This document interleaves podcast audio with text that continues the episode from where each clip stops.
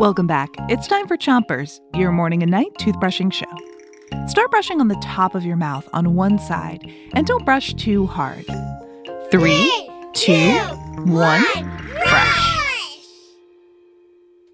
It's Money Week, and tonight we've got more jokes that'll have you saying, "That's rich!" Okay, I guess that was a cheap shot.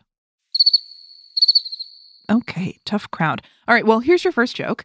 Uh, why did the football team break the piggy bank? Why? To get their quarterback.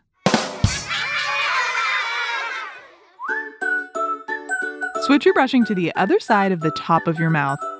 And brush your molars in the way back, too. The quarterback on a football team is the person who throws the ball. But if you put a quarter in a vending machine and you didn't get your treat, you might start asking for your quarterback. Here's your next joke. Why did the groundhog go into debt? I don't know. Because he'd borrowed too much money. Switch your brushing to the bottom of your mouth, then brush your tongue too. Groundhogs are furry little animals that look like a mix between a squirrel and a beaver, and they love burrowing in the dirt. In the wintertime, groundhogs will burrow into a nest to wait out the cold, and they won't come out until it's time for spring. So don't let a groundhog borrow money before they burrow for the winter, because you might not get it back until spring.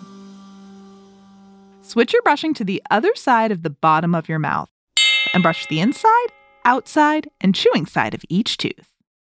Here's one last joke before you go. Why did the bank run out of pennies? Why? I don't know. It didn't make any sense. All right, let's get out of here before I stop making any sense. That's it for Chompers today, but we'll be back tomorrow with more Money Week. Until then, three, three two, two, one, one. Chompers is a production of Gimlet Media.